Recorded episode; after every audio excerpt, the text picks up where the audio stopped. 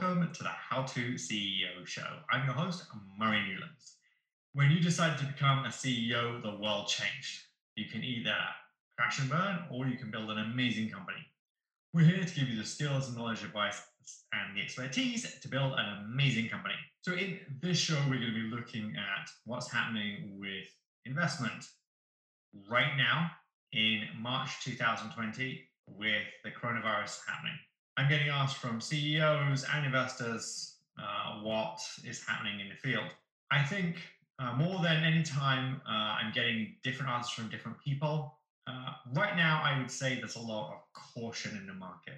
People want to know what's happening with other investors. People want to know what they should be doing. So let me convey some of those conversations um, and really try and describe some of those things. So in the, if you think about uh, investors who are private individuals who are investing in startups, angel investors, right now, many of them are feeling the burn as the stock market goes down.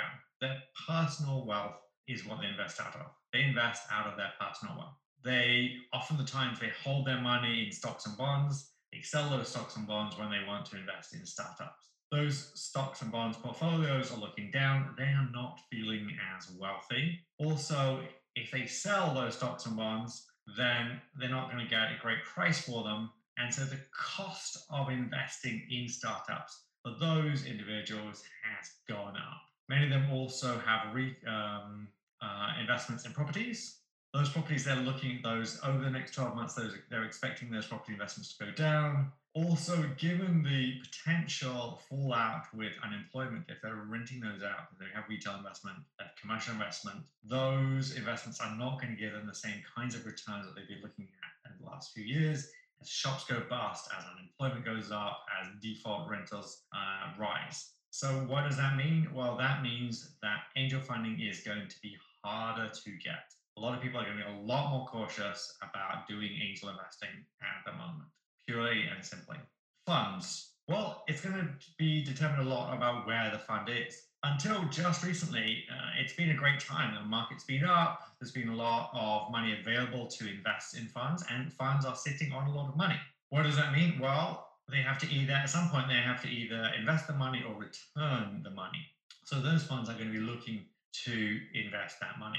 Now, if a fund has been going for a while, if they already have a lot of investments, they're going to want to save some of that money, a good portion of it, potentially to help current investments, help current investments that potentially are going to be in trouble. They're also going to be looking at a lot at what those investments, their portfolio investments, client bases are. For example, everyone knows now that, as I said, angel investors are going to cut back. Angel investors are also going to be looking at, are they going to have to support their existing investments? So making new investments is going to be hard for them. But what that means is startups are going to uh, very quickly uh, slow down how much money they're making. That means even big companies who sell to startups are going to have challenges. So even bigger investors, therefore, are going to be looking at what are the customer base of the portfolio companies and saying, what do we do with that? The other thing is, there's a new reality, I would say. The reality is that uh, there are going to be more startups chasing less cash. What does that mean? That means probably valuations are going to come down. It's going to mean that companies who have cash in the bank uh, are going to strain that cash out, spend less, hire less people, probably more part-time people. So expect companies that have that cash to uh, they're going to push out raising around. So great companies that are uh, planning ahead will start to push out the rounds they have. And some of those funds will uh, look at keeping money for when those great companies pop and are looking to raise. There's also going to be great bargains in the market for investors. Uh, there are going to be great companies who all of a sudden are going to struggle to raise money. And yes, they're going to be able to raise money, but investors are going to start looking for those bargain companies. As I say, the investors are going to start really looking at it, what is your route to profitability? Given that things are going to become hard, who are your target customers? Are you really successful at doing them?